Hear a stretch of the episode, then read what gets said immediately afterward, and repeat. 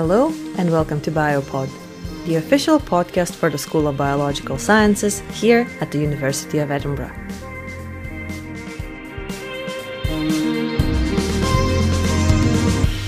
I'm Severina, and I'm happy to introduce today's episode, where Anna Motilova chats with Andrea Paterlini about his work here at the university, what plant science subject he studies, and what education means to him. Now, over to you, Anna. Hi, Andrea. Thank you for coming on the BioPod. So, you are a lecturer in genetics education and also a researcher within the Institute of Molecular Plant Sciences. Would you just like to give us a short intro about what you lecture about and what you research at the university? Absolutely, and thank you very much for the invite. It's really a pleasure to talk uh, today. So, I'm a teaching focused lecturer, so I spend most of my time designing and delivering course content for, for undergraduates. My current main engagement is course organizing a new second year course called, uh, called Bio2B Genetics and Evolution. So, this is part of the new biology curriculum that has been recently redeveloped and we're really doing i think some cool stuff with the course so hopefully we get a chance to talk a little bit about that and when I'm not teaching, then I do a little bit of research, and my area of interest is um, plant biology to start, but specifically plasmodesmata. So these are small pores connecting neighboring plant cells, and these pores are really, really important for plant development and also to ensure the robustness of plant growth um, against uh, different types of stresses. So I'm quite excited that I'm going to have an honor student next semester. We're going to work together on a couple of aspects related to plasmodesmata. And it's just a little bit a different way of doing science in a way. It's a little bit slower compared to having a permanent group. But I feel that it really suits me because it, it puts me in close contact with undergraduate students, which is what I enjoy. Great, that sounds really exciting. What would you say is the proportion of lecturing and research? How, how is your sort of day to day split? Ooh, it, it's tricky. I, I feel every day is slightly different. We could go back to my contract and see exactly what the percentage is. Probably sort of something sort of 60 on the teaching, something like that. But I think it depends. There are times where we were redeveloping this new course, so we're really busy with that. And I should say, you know, I'm, I'm the course organizer, but we have a fantastic team behind this new course. Uh, it's not just myself, we wouldn't be able to run it without fantastic input from all members involved so yeah, I think every day is a little bit different. Sometimes you have to deal with some challenges from the teaching or deal with some challenges from the research. But my main focus, I'd say, is, is on the teaching. So then you just have to be a little bit creative in uh, squeezing the research in the rest of the time. Yeah, so was it always like this? Were you always interested in the teaching side of science more than the actual research? Or was there a particular point in your career where that changed? Well, I, th- I think maybe viewing it as an either or is not the best way of, of, sort of doing it. I'd say that during my PhD, I really got passionate about outreach and teaching. So that was really sort of the starting point for that. And I've always had a little bit this view that personally I feel I can have a much bigger impact for science by helping and supporting the future generation of scientists, maybe the plant scientists or in any other discipline, then maybe the impact I would have been able to have just by doing research full time on my own. So it's kind of nice to have this this view that you're still contributing to research, and a number of other sort of fields because not everybody's going to go into research and that's absolutely fine and actually that's what we need. You're having impact in different ways so i've enjoyed my time as a full-time researcher. I've done it um, during my phd during a postdoc uh, but then beyond that i sort of started transitioning to, to teaching focus post.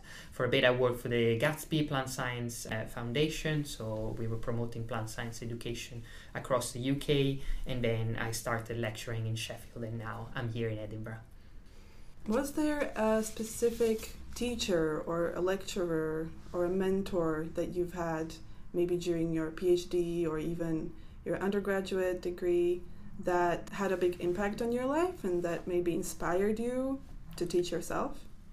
Yeah, I, think it is maybe perhaps even a little bit broader than just teaching alone. So very grateful. One of my PhD advisor was Ottoline Leyser, and, and I think Ottoline definitely instilled some key ideas in my mind. So this idea that science is done by teams, not by a lone genius in a corner. So it's really like a collective endeavor. and I hope you know I think that you can see that in a course design in any aspect of sort of uh, both in teaching and direct science. So that I think was really important. Another thing Ottoline really stressed, and we might sort of get to that later in the conversation, is really the central importance of EDI and having a diverse and supportive community doing science. Agree with all of that. Maybe we can move to the actual topic of science education sure. itself then. What do you think are the most common pitfalls that science educators often fall into when trying to convey these, you know, quite complex concepts, be it either lecturers or in a different setting? I mean, one thing that I'm quite passionate about, and I feel it's some something that maybe not everybody does, and that can generate a little bit of a detachment between the students and the subject, is kind of portraying science a little bit in a vacuum as if you know science is this thing and it's separate from what we do every day. Instead is really like you need to link biology to society and the world around us. And that's i think or what i hope really inspires the students then to be interested in that in our course, just to give a, a, small example, we really use genetics and evolutions as tool to kind of discuss the, the past atrocities caused by eugenics, and also the sort of lingering remains of that because we still have some aspects today, or the problem of genetic determinism, or on a slightly more practical basis, if you want, like uh, interpreting genetic tests which is a very common thing. You might get it in your in your Christmas stocking these days. They're very very cheap, but being able to correctly interpret those results is really key. So really having a little bit of those applications to, to the world around us. I'm a, I'm a firm believer of, of a socially critical curriculum that really helps students understand society and it's not just big information dump for them. For sure. Would you like to tell us so that we have more background on what you do as an educator at the university about the course that you helped organize? Yes, this is a new course and it's kind of, I don't want to say a merge, but it's sort of picking flavors from two courses that used to exist. So one was focused on evolution and one was focused on genetics. Now, sort of viewing the two as separate is an incorrect way of doing things because they're very deeply interlinked. Like, to understand evolution, we need to have an understanding of genetics and the other way around. So, I think it was a very nice idea to try to bring the two disciplines together in this new course that is called Genetics and Evolution. So, we start from, if you want, the building blocks, so from the DNA, DNA replication, and the slightly more molecular aspects, and then we keep building, we move to interaction between genes, and then scales up and up, we get to sort of species, communities, and we get to, to the core principle of evolution uh, with the impact of selection as well. So hopefully, you know, it, it's a nice overview of a lot of processes, but we really stress how they're interlinked and they feed into each other. And then we have some practicals. Uh, we managed to squeeze in a, a plant practical that I'm very happy with, so it's kind of close to home. And then we've got some workshops where the students deal with data and, and small problems, trying to kind of extracting an answer from a, a set of data, which I think is a good transferable skill. So, is this a course that's completely made from nothing, or was it sort of merging of two courses? Well, it was. so uh, I'm a recent hire, so I started in March, and uh, we pretty much built the entire course from March to September. So again, that's why I want to stress credit goes to the entire team, my deputy course organizer Jabron, like, and, and all the other people involved, because it wouldn't have been possible otherwise. When I joined, we sort of had roughly the titles of the lecture in terms of what topics we wanted to cover, but that was about it. And then we built everything else from that. So we sort of had a bit of an idea what we wanted to cover because this course, being a second year course, is really important for a number of third year courses. So we wanted to ensure that when the students finish this course, they were well prepared for their uh, specific honors program in, in the third and fourth year. We've covered a fair fair amount of ground. Was this the first course that you helped organize?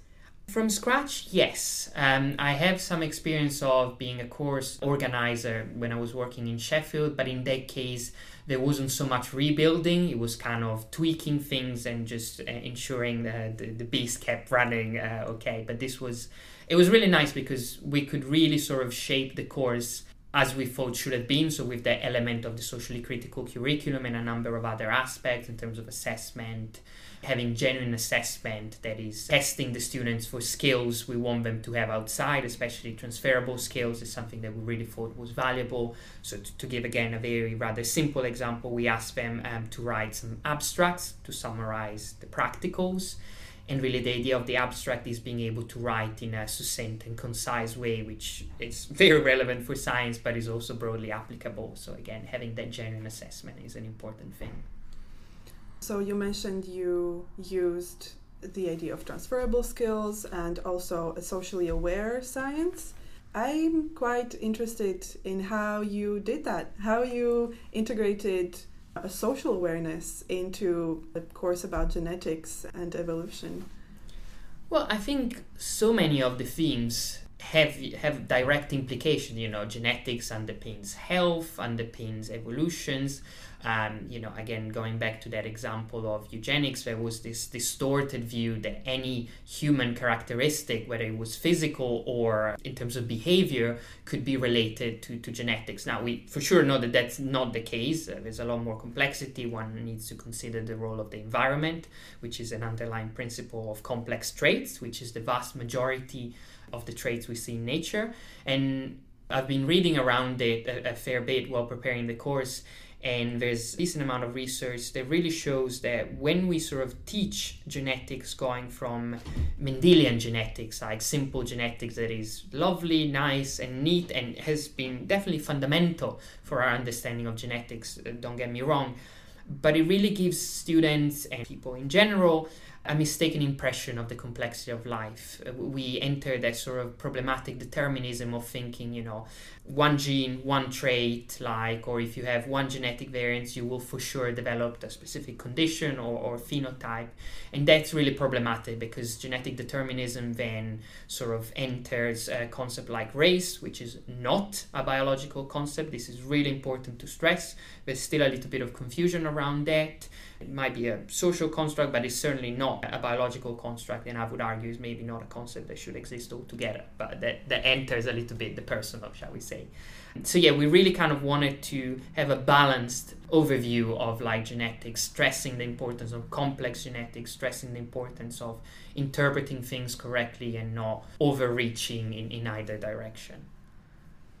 Yeah, that's very important. I think especially the idea that race is a biological concept. Still, so many people believe that. It's quite striking. I know, I know, I, but it, it, sort of offers nice links to you know, you know, uh, Black Lives Matters. You know, a, a bit of time has passed, but the, the issue is still absolutely relevant. So you know, you can then link those things in the lectures, and that hopefully also makes the diverse students that we have in the university feel seen and you know respected and included so there's lots of things that we've tried to do in kind of the course sort of showcasing that it's a safe and inclusive space for everybody like using you know from something as simple as pronouns on the slides or kind of um, stressing a number of different approaches. So we hope that that has been picked up and maybe appreciated in a way. And the other aspect you know so we were talking about transferable skills. We really need to have a bit of an optic of we're preparing students for the jobs of the future, and the jobs of the future might not be yet present. So, to future proof that, you kind of really need to stress those transferable skills so that whatever type of jobs might pop up, there might be a subset of the skills you have developed as a result of doing undergrad that you can then translate into that job. A university degree is not just about knowing the specifics of uh, epistasis or other complex genetic concept is about how those students when they're done with their degree they can be sort of the leaders of tomorrow and they'll be able to interpret and operate in future society to the best interest of everyone. So another big thing that we stress in our course and we do that link to genetics because that's sort of our remit, but it's really the social responsibility. If you study genetics in the future, you might be in a position where you have to make some important and specific decisions. So you really need to have that understanding that those decisions might matter and you've got a responsibility because we hope you have the understanding of uh, those genetic principles. So those are some of the guiding principles that myself and all the staff involved kind of shared. Yeah, I definitely agree. For me, as an undergrad student at this university, I would say the most important transferable skill that I took away from my science degree was definitely communication Yeah. of science. And well, from the point of an undergrad, it was you know asking questions and um, delivering presentations. I don't really remember you know everything I learned, every biological concept I learned in my first year. Interestingly, And that's absolutely fine because you know uh, there are moments where I have to. I mean, I don't know. We don't want to do product placement, but I have to Google things like as well, and we all do it because there's only so much sort of concept that you can store in your brain, and really. The purpose of an educator is not about filling the brain of students with concept. That's really like a far surpassed view. It's about guiding or supporting students in, their own educational journey. And actually, I have to say that students do struggle, uh, some, some at least students do struggle with this idea because they often translate the school model into a university setting, which is not really the way it should be. It shouldn't be a sort of tick, tick box checking exercise of assignments and exam. Uh, I have a big problem with the overemphasis on, on sort of grades. Grades are an imperfect way that we need to use to kind of condense in a metric your engagement, but I, I think there are lots of problems with that. It's just a necessity more than a choice, shall we say. And I really want students to kind of explore what they're passionate about during their degree rather than being obsessed about a particular assignment. Particular assignment is just we think there's a value in that assignment, and hopefully we ask you to develop particular skills in association with that. But you should really enjoy your um, your university career because it's a time where you can study what you like and hopefully what you're passionate about. So I, I think is a, is a valuable moment in your life. Yeah, for sure. I was never really motivated by grades very much. I always wanted to, you know, talk to the lecturers, uh, learn firsthand. I thought it was a very exciting opportunity to just be surrounded by so many intelligent and passionate and driven people. Curious i would add curious maybe, that's the, the best adjective like curious is really we're all curious about something we're passionate about that and we're super happy to sort of chat about it and there are lots of unknowns so we're still curious for a reason because science you know we would be out of a job if everything had been explained in science and biology so curious i think is a key one there Yeah, no, that's a fair addition for sure. I noticed this trend among my classmates though that yes, we are here to learn and explore for ourselves. It's just that I don't think I know anyone who hasn't been overwhelmed at some point by by university and and the sheer, you know, volume and, and pressure. And it's just a little bit difficult to get into that zone of just curiosity and learning for yourself when you are you know so so worried about just just passing and grades because that's ultimately how your performance here is assessed Absolutely, and I think now uh, it's getting even more complicated because uh, we need to take into account, you know, the, the, the cost of living crisis. So more and more students need to have a part-time job, like uh, to to make ends meet. And I think we are, I, I- can openly say, we are guilty of maybe not really thinking about that in our own course. It was definitely a busy course, and I think in the this was the first year we've run. In the second iteration, we'll probably adjust a little bit because originally university wasn't necessarily designed with this idea in mind that you know obviously students would have their social engage- engagement by all means that's sort of uh, that, that's natural. But the element where a number of students would be really really busy also with part-time jobs i think we need to start adjusting more and more our educational model to take that into account so that it's not an excessive strain and an, an unfair disadvantage for those people. So we're not there yet and, and uh, i'll make a personal mea culpa as well. I think we, we are working towards that and we need to be more and more strategic uh, in our approaches so that it's an equitable like uh, field for everybody and nobody's disadvantaged. Yeah yeah that's a very fresh viewpoint i think. I don't think that it's a very popular thing. It's not certainly something that the university is you know marketing no and again I, I, I should probably stress here i'm speaking in, in, in a personal capacity as well. Um, I, I think change and you know we've, we've been through so many changes if we think back to sort of the covid periods that really required a complete flip of the of the teaching model and moving to recording. We've learned a few things from that process. With I, I would hope that we've kept the good things about that and we've reverted on some aspect that maybe weren't so helpful or you know they were no longer fit for purpose um, due to the changing situations but i think you know education just like science is a is an evolving topic and that's why spending time kind of reading about educational papers and having a little bit of that um, formal training as, as i've gone through really has helped because you you allocate time to reflect on your own practice. So um, I've been doing and I'm still doing. Um, I always get the acronym wrong. A postgraduate certificate in teaching for learning in higher education, and this has been really, really helpful because I had time to reflect on my practice, explore new approaches, and really focus on the best strategy, uh, best educational strategies that could work in different settings. Um, so you know, it, it's really important for lecturers and also for interested researchers, but also for um, demonstrators and might be just PhD students to kind of engage um, with a little bit of training. Uh, the um, Higher Education Academy offers different types of fellowships linked to that. You could be an associate fellow, I'm a fellow, and then there are more more senior roles. So I think training is really a, cert, um, a central aspect for educational professionals.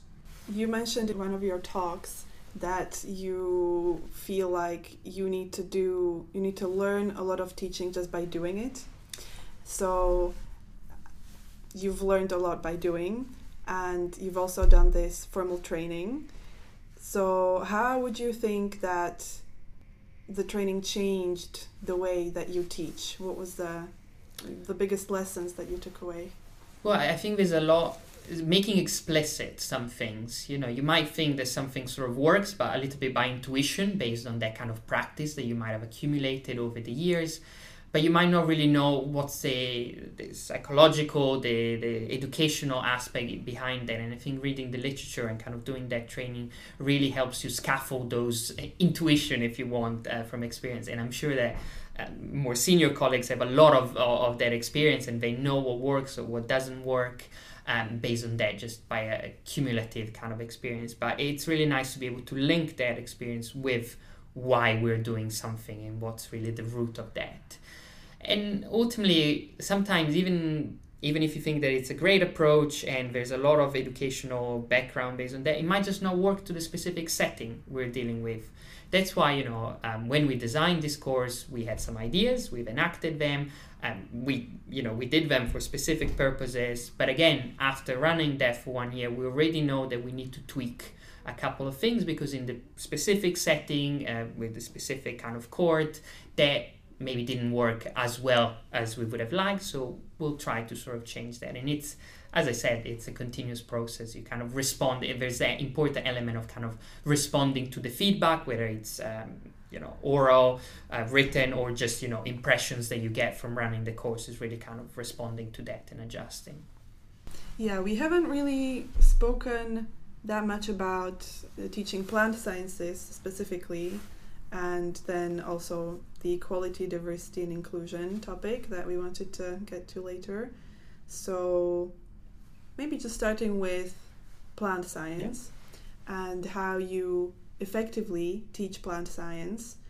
So, from my observation as an undergrad again, the honors group for plant science is often the smallest one year by year. Um, I've, I've thought about this, but I'm not sure. Why do you think that is? Well, I think I wanna I wanna start a little bit farther away in a way. So I I think it's important to distinguish between two goals. So one goal is ensuring that many students and the general public uh, as well, for that matter, gain an appreciation for plants and plant science. So that's one goal. The second goal is to get more plant scientists, like uh, so, and that would be recruiting more students, for example, for that specific honor. Um, both are absolutely central um, to what we care about and what we do. Uh, personally, the first one is a little bit more relevant to me, especially because I tend to teach in, in the in the first part of the degree, so first and second years. So that's where you know you've got more students and might go in very different directions. So um, for as much as I might hope that I can convert everybody to become a plant scientist, I don't think that should be the goal uh, not really the intention. But if I can really instill a little bit of an appreciation and, and understanding for the relevance of plants, that's really valuable. So um, in, in the course, we really stress that plants are a great model to study a range of biological processes. In some cases, they're even the best model to study them. Like, you know, a number of um, epigenetic aspects were first discovered in plants. Um, the, the scientists didn't really get the credit for that. This is a bit of a joke in the plant science field. Uh, they, they stole a, oh, a, a Nobel Prize. Yeah. yeah. but you know, I you know, I, I think it's okay. The, the idea is really that we want to close a little bit the gap in um, in plant awareness. So plants really suffer from this lack of lack of awareness. If you see a picture and there's some uh, I don't know cute goats uh, uh, in the foreground, and then there are some super exciting rare species in the background. No, well, the vast majority of people will not pick up on on the rare plant species. Rather, they'll just focus on the cute goats uh, which maybe is a slightly oxymoron. I'm not sure how cute goats are. that's, a, that's a debatable one, but alas. Um, so, you know, I think part of the problem linked to maybe plant science education is how plants are maybe covered in secondary but also in tertiary education. And that's where, as educators, we can kind of do something. I mean, most students in the UK, and I would say also abroad as well, the first topic they encounter when it comes to plants is photosynthesis. And now, while photosynthesis is absolutely fundamental for uh, for Earth, for for an, a number of contexts, it's maybe not the most curious or really kind of exciting topic. So maybe there's something to be said about balancing a little bit the curriculum. We definitely want to teach photosynthesis; is really important but then throwing in something else, something that is very curious that only plants do, or something that both plants and animals do, but in slightly different ways. And um, this is something that I did for um, when I was redeveloping a little bit of a course while I was in Sheffield. They really had sort of uh, it was about biochemical signaling, so exploring different uh, different types of signaling and the plant science was really restricted to two lectures at the end of the entire course. Now you can imagine that that creates a number of problems. Uh, if you've been to all the other lectures and um, you're not very kind to plants, you might just decide that you're going to skip that because if you you know you hedge your bets, there might only be one question, and if not all questions are compulsory, you, you would be fine without doing. That. I mean, it, it comes from that approach that the lecturers also seem to have to the topic. For me, if you know I see a course and plants are two percent of it, then I think, oh, maybe even the academic community don't see plant science as very important. So why should I? Absolutely, I think that's the other aspect. One, you know, is the maybe logistical one of attendance, but the other one is what are you telling students about plants? They're just this separate thing that okay, all right, we're, we're gonna cover it uh, at the end, but it almost seems like that it's a chore rather than you know a joy. Yeah, I mean, from school, I remember photosynthesis was I, I spent hours and hours of studying that and I still can't, couldn't tell you how exactly it goes. and it seems like, yeah, the, the, the main thing that was to say about plants, which probably isn't true. I mean, plants are amazing. Yeah, yeah, there's so much more plants. You know, we extract so many drugs from plants. Uh, they've got some fantastic biology. I'm thinking about carnivorous plants. You know, there's so much cool stuff out there you know plants have hormones um, you know we view them as very static because well they cannot walk and, and go somewhere else but actually precisely for their reasons they can so carefully respond to a number of different signals and environmental cues. So one could argue that they're perhaps even slightly smarter than us but you know okay this is this is maybe pushing the boat a little bit out. But you know going back to kind of the the course design I'm a big fan of the comparing contrast as, as a kind of framework to use in a course.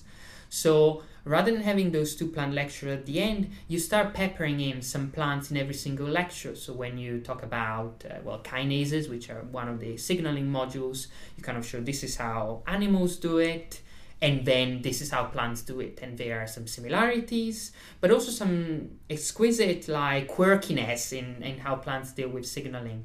Um, you know, this is specifically true for G-coupled receptors and, and other things. So you really ask the students to kind of see that evolution have found different ways for the same problem, which is in broad terms kind of signaling, and, and then you can sort of stress the specific biology that has sort of steered evolution maybe in different direction because it was more more amenable uh, for the organism. So yeah, I, th- I think there's a there's really the, the, the core message is trying to have plants embedded in the curriculum, uh, not a special uh, guest at the end of something, but really we've tried to embed as many plant examples. In parallel to animals, it's not that we're sort of discriminating in the in the other direction, but just normalizing uh, plant presence uh, in all sorts of courses. And sometimes it's easier for me because I'm a plant scientist and I'm willing to learn about the animal examples. Uh, sometimes um, other lecturers might feel less comfortable approaching sort of plant example and i think here we need to do a little bit of a, a community effort or a team effort. We're very welcome to support people that want to include a plant example. Yes there's something to be said about workloads and you know we're all kind of uh, time is a, is a precious commodity but i'd say I'd be more than happy to support somebody in sort of diversifying a little bit their example in their course yeah, I mean it's it's quite a shame that the Institute of Molecular Plant Sciences is a separate institute, and then you have the Institute of Evolution and Ecology at this university. Um, I mean, there's plenty of evolution and ecology happening in plant sciences, so. Yeah, I mean, I'd say very different arguments. Um, I don't think that is a problem uh, because there's something to be said about also having a cohesive identity. Um, and I think it's really nice to have uh, a plant science institute. Also, in reference to the fact that there are not that many degrees left in the UK that teach plant science or botany as a specific uh, honors program. So, I, I, sometimes in these big merge, and a number of different departments across the UK have done that. Uh, I know of quite a few of them. Uh, sometimes, if you are a slightly smaller community to start with, you really risk um, getting diluted and lost a little bit in the process. So I'm, I'm a strong uh, believer that actually the Institute of Molecular Plant Science, having one here in Edinburgh, is really important. And it offers possibilities for collaborations like with the other institute. I think that's where maybe we need to do a better job at uh, creating more synergy uh, between different institutes within the university. But I think um, merge is is a solution and many people go down is not the best solution necessarily. Yeah, so you would say that it's important to stay in these compartments and then maybe focus more on the interactions between those compartments. Yeah, but the compartment, or shall we say, areas of interest, like, yeah, definitely, I think there might be scope for joint grants where different people bring slightly different expertises. Uh, and, and an obvious one that I've seen quite a lot while I was doing my PhD in Cambridge is kind of modelers coming together with uh, with developmental biologists or you know molecular biologists, bringing the two disciplines uh, together. And th- those are a number of sort of um, uh, grants are actually focused on that. So you know we could have some of that rather than necessarily trying to put everybody in in a single gigantic institute which also at a logistical level would be a nightmare to run believe me there's a lot going on behind the scenes so i think smaller can be a little bit more practical for a number of, of contexts yeah yeah it's the merging of practicality and again identity and you mm-hmm. know as, you know so you know it's not just about identity but also sense of community is really important, especially for the early career researchers. I think I'm very, very proud that in the Institute of uh, Plant Molecular Biology, um, we have a lot of attention for the early career researcher. We have a, a closely knit community of them. We do loads of things together and we support each other in a number of aspects. So it, it's it's a very inclusive space, and I'm, and I'm very pleased by it. I think um, a lot of the credit goes uh, to um, Professor Steven Spoel, who was uh, the the previous head uh, head of institute, that has really like pushed the agenda in that regard. I really liked what you said when we were talking about areas of interest and communicating between those. For me, that kind of started this vision, like seeing mm-hmm. the university as a cell. like if if the cell was just completely homogeneous, if it didn't have the compartments or organelles, nothing would work. Like you need these areas of focusing but also, the thing what a cell does is there's so much communication happening between those compartments. And I actually read your staff profile on the oh Institute website, and you have this lovely paragraph when you write about what you research and what you're passionate about. A plant can be viewed as an organized community. Its members, the cells, are constantly exchanging nutrients and signals. Plant growth and development ultimately depend on these interactions. Small pores, called plasmodesmata, enable transport between neighboring plant cells. Exchanges between students and educators are similarly essential. They enable reciprocal development. As a community of learners, we influence each other's view of the world. My teaching goal is to help students grow into the leaders of tomorrow. I hope they will use their scientific knowledge to best support the societies of the future. I hope the, the analogy was not too belabored in a way, but I, I, I just thought it was, it was nice to try to kind of find a way to both link your research and teaching uh, because, you know, again, as we said at the start, they're, it, it, they're not separate things. They're really interlinked and one thing into the other because obviously we bring uh, our own personal experiences. Um, that's another important concept in kind of education. You want to be uh, bring your authentic self as an educator. So you bring your own history of experiences, a view of the world, and you know if we didn't have that authenticity in there.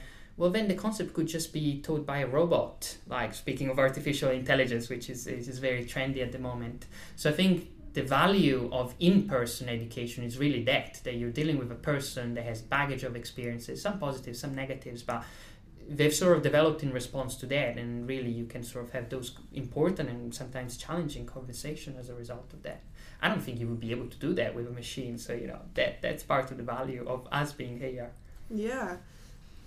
What are some of the most maybe fruitful or rewarding interactions that you've ever had with a student um, I'm sort of n- not going to try to single out a, a, spe- a specific sort of uh, interaction. I'd say that in general, one of my favorite moments is when um, a student might have been struggling with a specific concept and, and, you know they thought about it and then you kind of start having a chat with them. You don't give them the answer. I think that's really important. Giving the answers kind of defeat the purpose of the learning a little bit. But maybe you know you guide them you give a couple of hints and then eventually you can see it in their eyes that the penny drops and, they realize that. And, and you can also see the, the, pride they've got in having reached like that, that final destination. And i think that that's one of the reasons why we teach like to see that sparkle in the eye of i got there. And it was my achievement not not sort of passed down to me. So the role of the educator in school is different than at the university which we also touched on earlier is that at school the role of the educator is more of a stronger guide, I guess more hand holding involved. And at university, would you say that it's the student's job to do most of the learning then? Yeah, in a way, I, again, I'm, I'm not a fan of sort of oversimplification, and I, I, it's important really to say that there are some amazing educators in secondary education. That's why we get such fantastic students at university level. So I think they do a lot of like um, of work. Um, so credit goes to them. Um, but yes, there's probably a little bit more of an element of sort of hand holding and guiding just because you know as, as we grow we develop we develop our independence i think it would be unreasonable to have an expectation that you know a, a young kid would be able to, to do lots of things on its own. I feel when you reach university and if you decide uh, to attend university because it's not necessarily an obvious choice i think you know um, you could do you could do a number of different things rather than going to university. So if you decide to go to university it's really because you want to explore something in detail and it has to come from you it shouldn't be just because you want a specific title. Because the title these days yes it might get you into specific like jobs but to be honest there might be other routes these days. So it really has to be your your interest and your desire to explore something. So yes i, I have a bit of an expectation that students would do a bit more of the legwork. Or or you know if they do uh, that legwork i think it's going to be more rewarding for them. That makes sense So, as a final topic, you are very passionate about equality, diversity, and inclusion. as a topic in teaching specifically. So I saw on your Knitter, not Twitter, your Knitter profile, um, that you have written an open letter with scientists all over the UK to the Secretary of State for Science, who at the recent Conservative conference talked about, quote unquote, kicking the woke ideology out of science, where they referred to, among others, transgender identities. So this has caused quite a stir in the scientific community. Um, and I think it raises the question of should science be politically informed and maybe should politics take science into account? Okay, this there's a lot to unpack uh, in that question. Uh, let's maybe start with the premise that you know here is, is important to stress that I'll be speaking in a, in a personal capacity, not not necessarily as a representative of the university. I mean, what we noticed in that speak, without going into the, the details, is that there were some very problematic statements because they were not based on evidence or science, for that matter. And we were quite disappointed, and I would even push it to say kind of angered um, to see that these statements came from well, the current prime minister and the secretary of state for science of all things. You know, there's a certain expectation that if you're the secretary of state for science, you should have a, a, a good grasp or, or at least be advised by people that um, understand the science. So um, we were we were a bit worried um, once we saw that speech. Maybe we can link the speech um, in the episode as well, if, if there's a way to still find. Uh, yeah, I mean, in, in our letter there's a link to the original like statement, just so that everybody was able to make a their judgment uh, of our response. Um, but yeah, I think we really felt that those statements were not representative of the scientific community. Um, one of those statements was that this was in response to requests from the scientific community, and we really wanted to push back on, on, on that one, among other things. Uh, and hopefully, you know, with the good number of signatures that we've collected, we really demonstrated that that was not the case.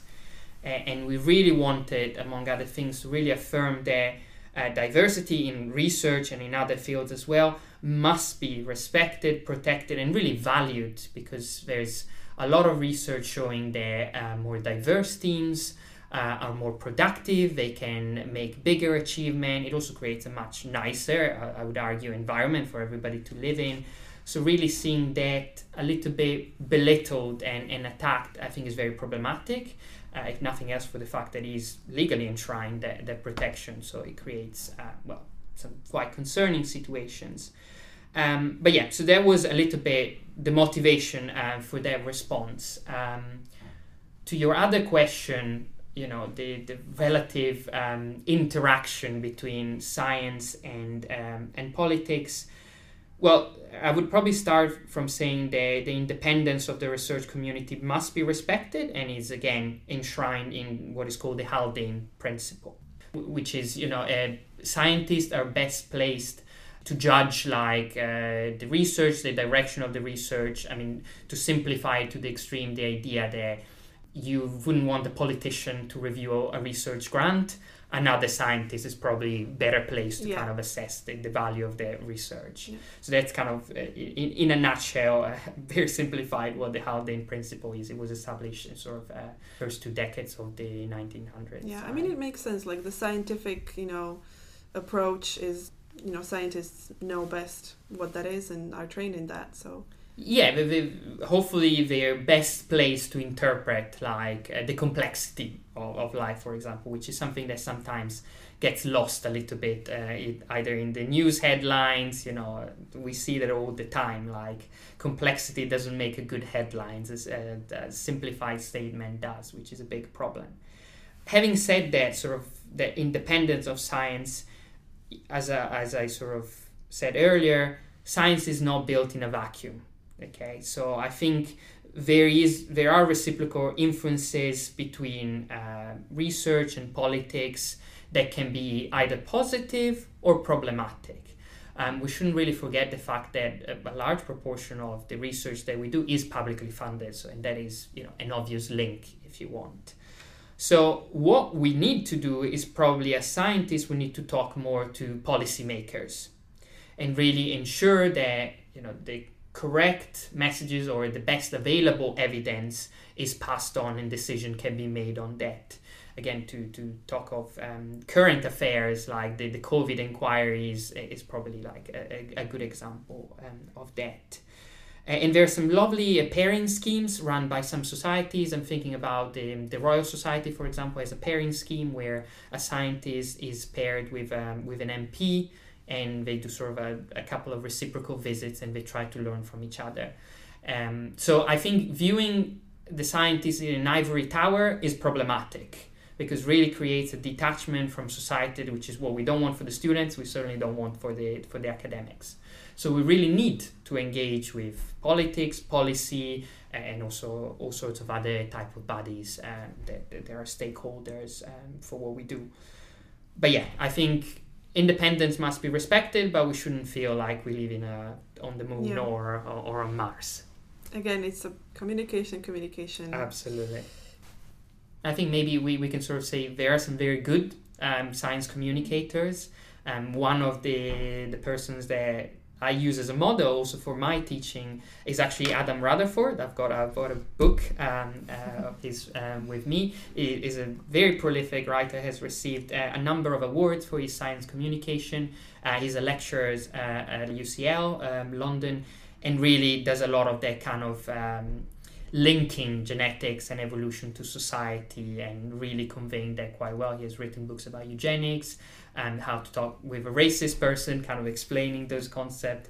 Uh, this one that I've just finished and has actually inspired quite a lot of my lecture in this course is a, is a brief history of everyone who ever lived, which I think really delves in a lot of interesting complexity about where we come from, where we're headed, and everything that happened in between. Yeah, if you don't mind, we will also put the name of that book in the description of this episode. Absolutely, yeah, yeah, yeah. I've got I've got all his books, so uh, I've, I've got a fair bit of reading to do about Great, it. It's sounds, somebody that I would really recommend.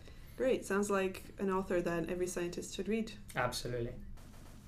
Thank you for coming on the podcast, Andrea.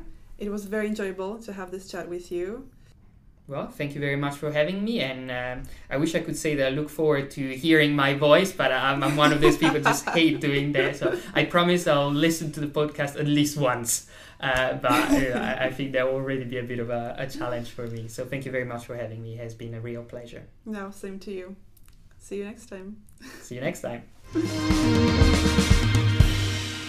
Hope you enjoyed the episode with Andrea and Anna and maybe got inspired to participate in science education or communication yourself, or at least understood what enormous importance our educators have. You can listen to other Biopod episodes wherever you listen to your podcasts. And please don't forget to subscribe and follow us on Twitter, Facebook, or Instagram at Biopod Edinburgh.